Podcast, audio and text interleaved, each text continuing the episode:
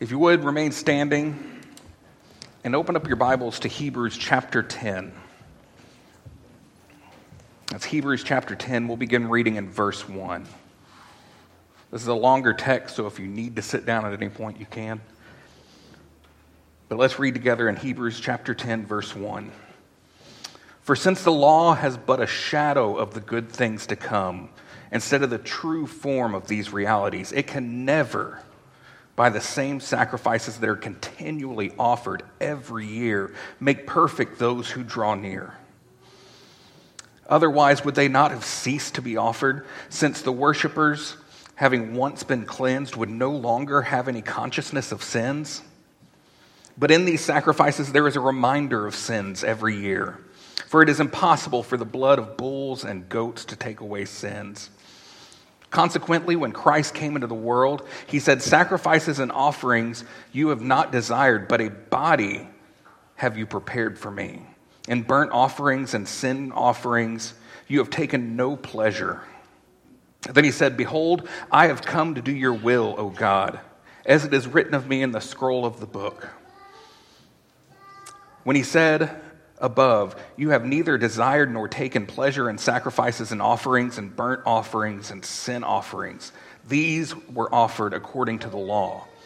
Then he added, Behold, I have come to do your will. He does away with the first in order to establish the second. And by that will we have been sanctified through the offering of the body of Jesus Christ once for all. And every priest stands daily at his service, offering repeatedly the same sacrifices, which can never take away sins. But when Christ had offered for all time a single sacrifice for sins, he sat down at the right hand of God, waiting from that time until his enemies should be made a footstool for his feet. For by a single offering, he has perfected for all time those who are being sanctified. And the Holy Spirit also bears witness to us. For after saying, This is the covenant that I will make with them after those days, declares the Lord, I will put my laws on their hearts and write them on their minds.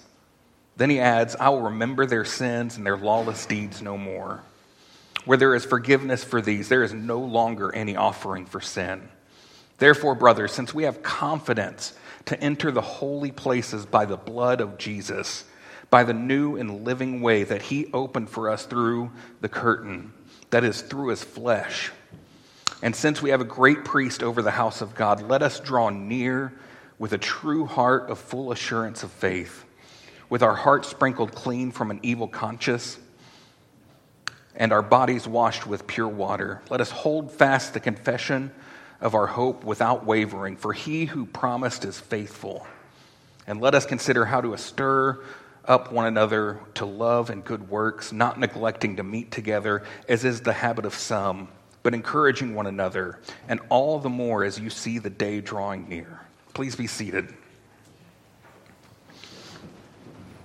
As long as I can remember, our family has gathered together on Christmas Eve. I have pictures going back of me and my older brother sitting with my great great grandmother we would sit around the Christmas tree every Christmas Eve and listen to my great grandfather read the Christmas story. As years went by, that privilege passed on to my grandfather, and now that privilege belongs to my father. It was a tradition that I truly cherished, and I pray that will continue in our family for generations to come. I know some of you have a similar tradition, or you may visit the church for Christmas Eve or attend a candlelight service. Some of you spend the month of December celebrating the Advent. And I believe there's nothing wrong with taking time out during the year to acknowledge and celebrate the incarnation of our Lord and Savior. We could stand up here during the month of December and preach sermons on Mary and Joseph or angels or shepherds in the field or a babe in a manger. And there'd be nothing wrong with that. But today, I want us to focus on the reason that the Son of God put on flesh. Because without looking at that, we miss out on the beauty and the awe and the glory and the fullness of God's promises to his people. It would be easy at this time of year to think of Christ as that helpless babe in the manger and forget why it is that Christ came. From Genesis to today, man has sinned and fallen short of the glory of God. Each and every one of us here has rebelled in our thoughts and our words and our deed. And this sin separates us from God. In the garden, God gave us a standard, and that standard is perfection. And each one of us has failed to meet that standard. And the rightful punishment for that is death. But God, in all of his wisdom and all of his glory and all of his grace and mercy, provided a way for us to be reconciled to himself. As we've gone through this series, we've seen the promise of a coming Messiah all the way back in Genesis 3 just after Adam and Eve sinned. We saw the promise of a perfect lamb to come in Exodus with the Passover. We saw the promise in Isaiah 53 that one would come that would be despised and rejected by men. He would bear our griefs and carry our sorrows. He would be pierced for our transgressions and crushed for our iniquities. And that, priest, that peace would be brought about through his own wounds. In Isaiah, it says, That man shall be called Wonderful Counselor, Mighty God, Everlasting Father, Prince of Peace. We've looked at the birth of Jesus and seen that as the fulfillment of the promise, at the promises that we've looked at. We saw a holy God take on flesh. We've looked at his life, his death, his resurrection and we've looked at the promise of Christ's return. So today, we're going to focus on what that actually means to us as believers. So it's just a quick reminder as we as we go through this text in Hebrews. Hebrews was written during the first century. It was written to Jewish believers during a time of persecution. It, it contained encouragement and warnings to remain faithful, to love one another, to hold to sound doctrine.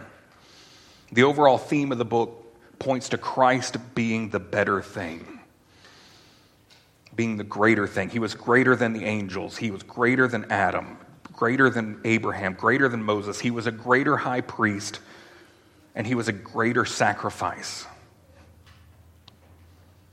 The book centers on Christ's work being once and for all, a work that is completed and finished, no more work is needed. So read with me as we as we look at Hebrews chapter 10. We'll start in verse 1. For since the law has but a shadow of the good things to come, instead of the true form of these realities, it can never by the same sacrifices that are continually offered every year make perfect to those who draw near. Otherwise, would they not have ceased to be offered, since the worshippers, having once been cleansed, would no longer have any consciousness of sins? But in these sacrifices, there is a reminder of sins every year, for it is impossible for the blood of bulls and goats to take away sin. The text we're looking at today contrasts the old covenant sacrificial system with the completed work of Christ. It looks at the effectiveness of the Old Testament sacrifices. To give you an idea of, this, of the sacrifices we're talking about, probably the most important sacrifice to the Jewish people was the Day of, of Atonement. It's still celebrated today. Yom, I'm going to say it wrong. Yom Kippur. It started with Aaron being high priest. And it went like this Aaron would have to wash his body, cleanse himself physically before he could even enter the tabernacle. He would sacrifice a bull and sprinkle the blood on the Ark of the Covenant as a sin offering for himself and his family first. He would then take two goats, one to be sacrificed as a substitute for God's people because of their sin, and the other they called the scapegoat. The priest would place his hands on this scapegoat and make a confession of sin for God's people, and then that goat would be released to carry their sin off into the wild. This sacrifice was done every single year. And that's just one of the sacrifices in this system. You had burnt offerings, grain offerings, sin offerings, peace offering, thanks offerings, and free will offerings, and I'm sure I missed some.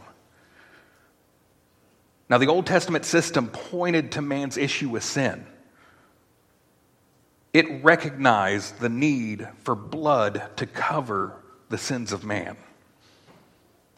But as it says in Hebrews, it was just a shadow of the things to come.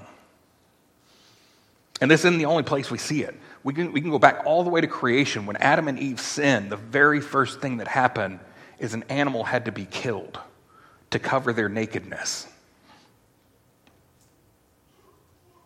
But even with all these sacrifices happening daily, monthly, weekly, yearly, man was never justified, never fully justified before the Lord. Turn with me to Romans chapter 3. Romans chapter 3, verse 21.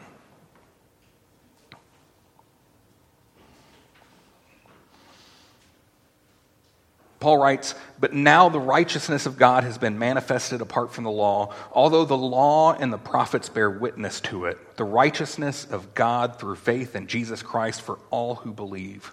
There is no distinction, for all have sinned and fall short of the glory of God, and are justified by his grace as a gift through the redemption that is in Christ Jesus, whom God put forward as a propitiation by his blood to be received by faith. This was to show God's righteousness, because in his divine forbearance he passed, he passed over former sins. It was to show his righteousness at the present time, so that he might be just and the justifier of one who has faith in Jesus. So, according to Paul, we can look back at these sacrifices, we can look back at this time and see that sacrifices worked to hold back the wrath of God for a time. And this was only through the grace of God. Much like forgiveness now, only through the grace of God. So these sacrifices were repeated over and over and over and again. And sin still separated us from God. If these shadow if these sacrifices were just a mere shadow of what was to come the writer of hebrews points us to the better sacrifice by comparing the old covenant with its constant sacrifices to a new covenant in the blood of christ. If we keep reading in our text in verse 5 we read consequently when christ came into the world he said sacrifices and offerings you have not desired but a body you have prepared for me and burnt offerings and sin offerings you, you have taken no pleasure. Then I said, Behold, I have come to do your will, O God, as it is written of me in the scroll of the book. When he said above, You have neither desired nor taken pleasure in sacrifices and offerings, and burnt offerings and sin offerings, as these were offered according to the law, then he added, Behold, I have come to do your will. He takes away the first in order to establish the second. And by that will, we have been sanctified through the offerings of the body of Jesus Christ once for all.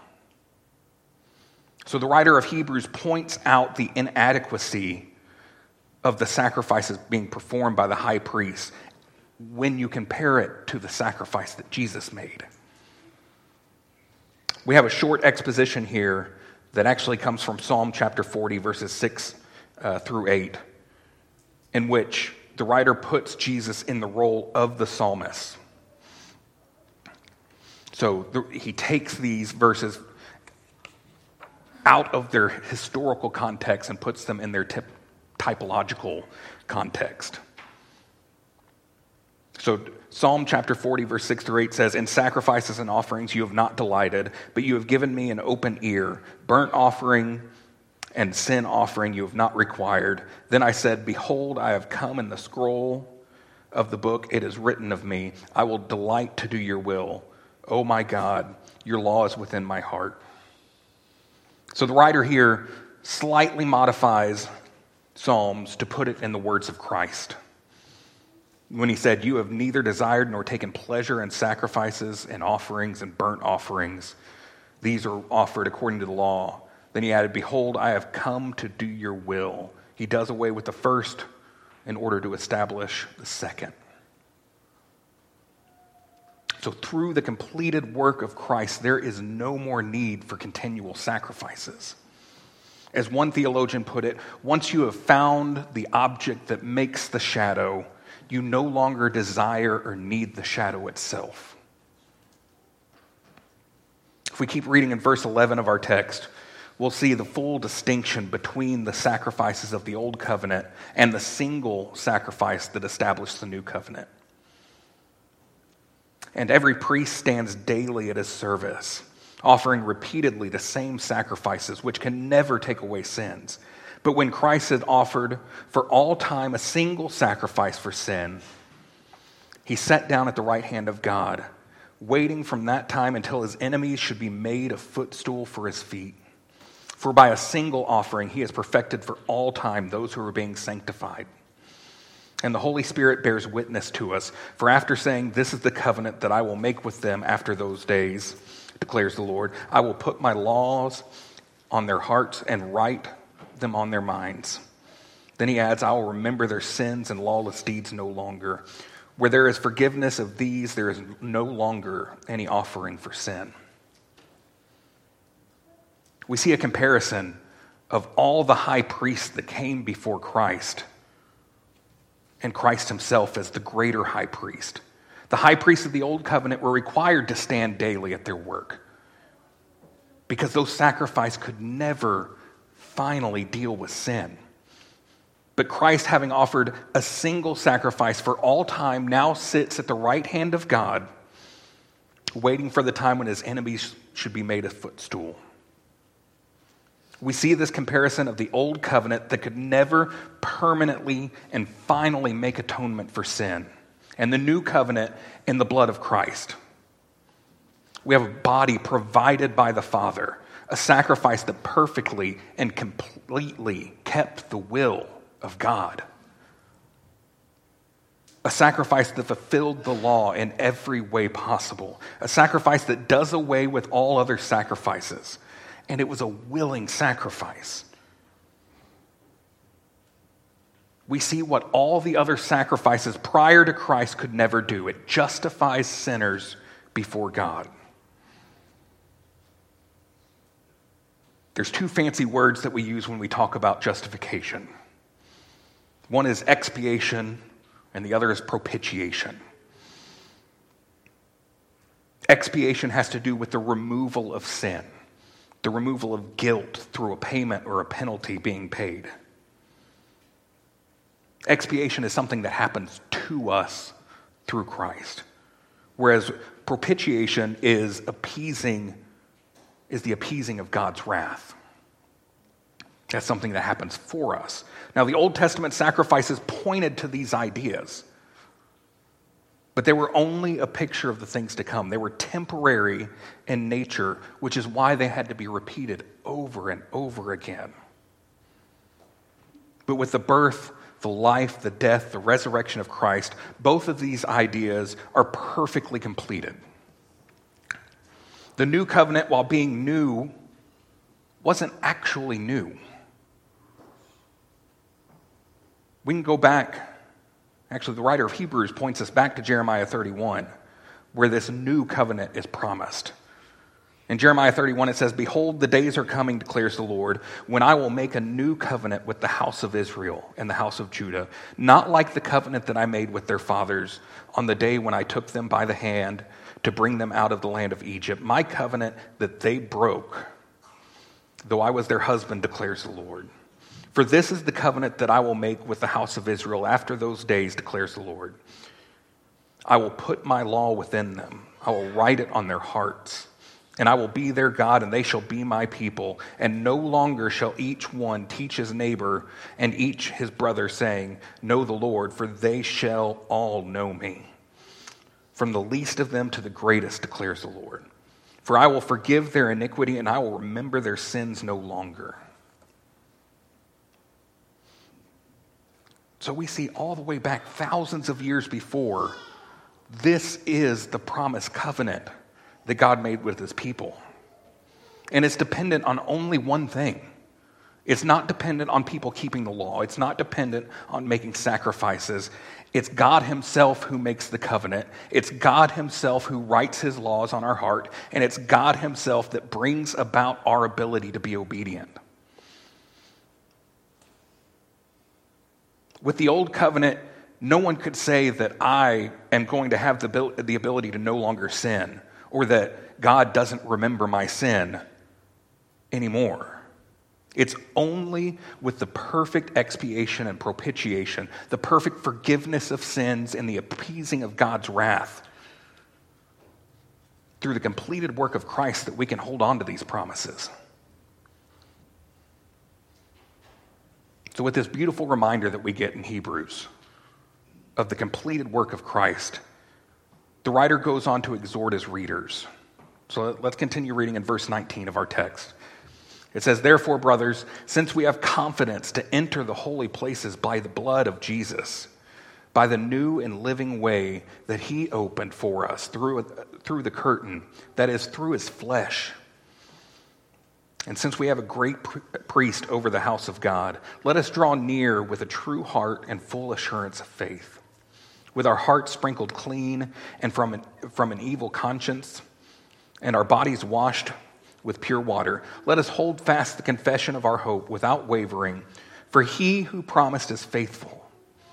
And let us consider how to stir up one another to love and good works, not neglecting to meet together, as is the habit of some, but encouraging one another, and all the more as you say, see the day drawing near. So, with this reference to holy places, we're taken back again to the old covenant. We're taken back to the tabernacle where you had a portion of it set aside called the Holy of Holies. Only a priest, only the high priest could enter in, and only one time a year.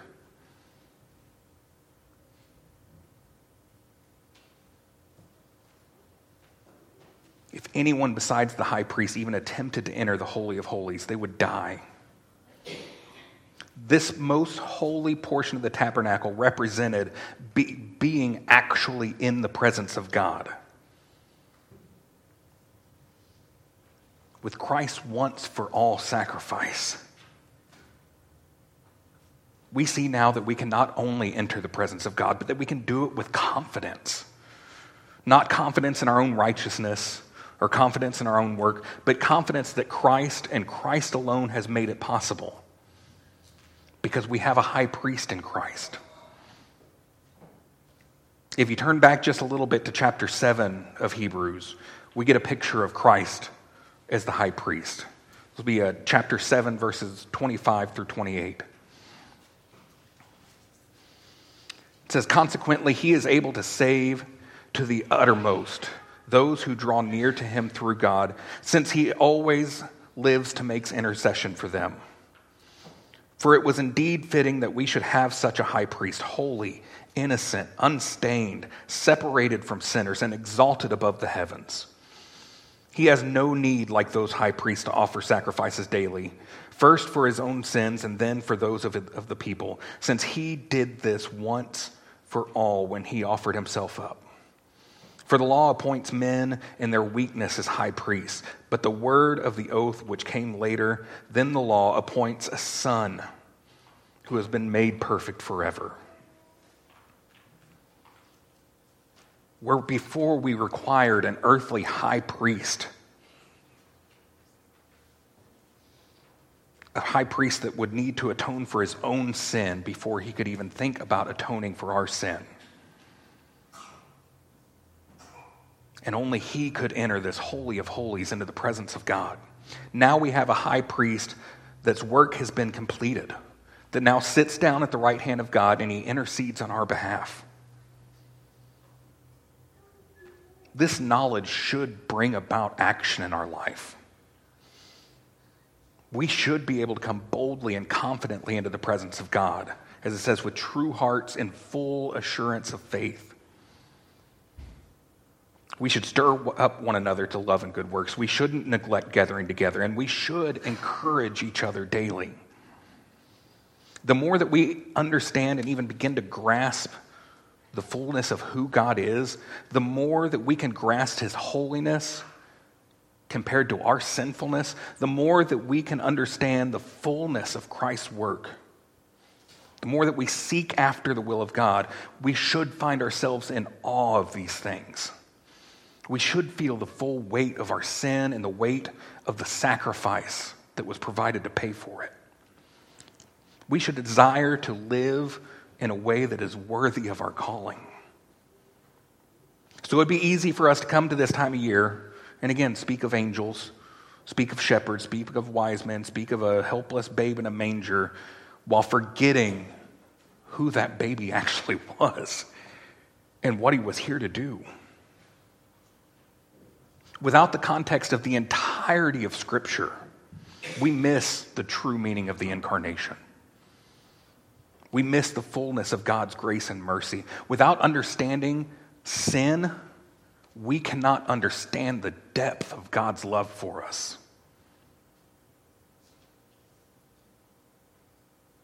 The fact of the matter is, we're all sinners. Romans chapter 9, or I'm sorry, chapter 3 says, What then? Are the Jews any better off? No, not at all. For we, are, we have already charged that all, both Jews and Greeks, are under sin. As it's written, none is righteous, no, not one. No one understands. No one seeks for God. All have turned aside. Together they have become worthless. No one does good, not even one. Their throat is an open grave. They use their tongues to deceive. The venom of asps is under their lips. Their mouth is full of curses and bitterness. Their feet are swift to shed blood. In their paths are ruin and misery. And the way of peace they have not known. There is no fear of God before their eyes. Now we know that whatever the law says, it speaks to those who are under the law, so that every mouth may be stopped, and the whole world might be held accountable to God. For by works of the law, no human no human being will be justified in this sight, since through the law comes knowledge of sin. We have all rebelled against a holy God. We were slaves to sin, having neither the desire nor the ability to seek after God. And if God is just, he must punish our sin. But God, in His grace and His mercy, withheld His righteous wrath for a time. Before the foundations of the world, He provided a way for us to be reconciled to Him. And He made this way of salvation so that we can't brag about it. We can't give ourselves credit for it. It's through no work of our own but only through the once for all sacrifice of Jesus Christ. The incarnation, the life, the death, the resurrection of Jesus was the fulfillment of thousands of years of promises. Jesus, being both fully God and fully man, did what none of us could do ourselves. Just think about this for a minute. Every thought, ever had by Jesus was perfect and was according to the will of God. Every deed, every action, every word, every prayer he prayed, every bit of his life perfectly aligned with the will of God.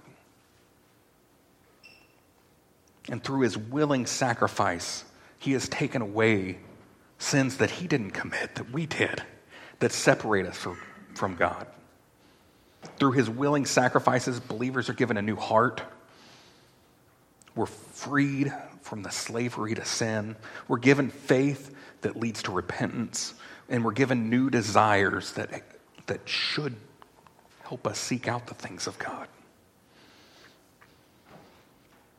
Through his willing sacrifice, we are being conformed into the image of Christ one day promised to be made perfect and spend eternity in his presence. If you're here today and you're a believer, the birth, the life, the death, the resurrection of Jesus should be something that we meditate on daily, not just a single time in the year. It should be something that we celebrate and show thankfulness for daily. It should lead us to desire to know God more. It should lead us to spend more time in His Word, to spend more time in prayer, to share the good news with others. And it should remind us every day that Christ is coming back. We do this weekly with the Lord's Supper. We'll do it here in a few minutes. And every time we do it, we proclaim the death of Christ until his return. But if you're here today and you've not placed your faith and trust in Christ and Christ alone for salvation, I would just simply call on you to repent and turn to Christ for salvation. If you have any questions about that, if you need someone to talk to, I would love to talk with you after the service, but don't leave here without considering the holiness of God and your sin. Please join me in prayer. Heavenly Father, we thank you for your grace and your mercy that while we were still sinners, while we were in open rebellion, Lord, while we had no desire to seek after you, that you made a way to reconcile us to yourself, Lord. We thank you that your Son left the glories of heaven, put on flesh, lived a life that we can't even imagine, and then died for our sins, Lord. We thank you for that. I pray as we gather with our families uh, in the coming week that for any of our families that don't know Christ, Lord, that you let this be a, uh, an opportunity to share the gospel with them, to share the good news of what Christ has done. For the families, for believers in our families, Lord, I just pray that you would give us time to, to sit and talk and meditate and pray with each other on the glories of your name. Bless the rest of our service, Lord. May it bring glory and honor to your name. It's in your name we pray. Amen.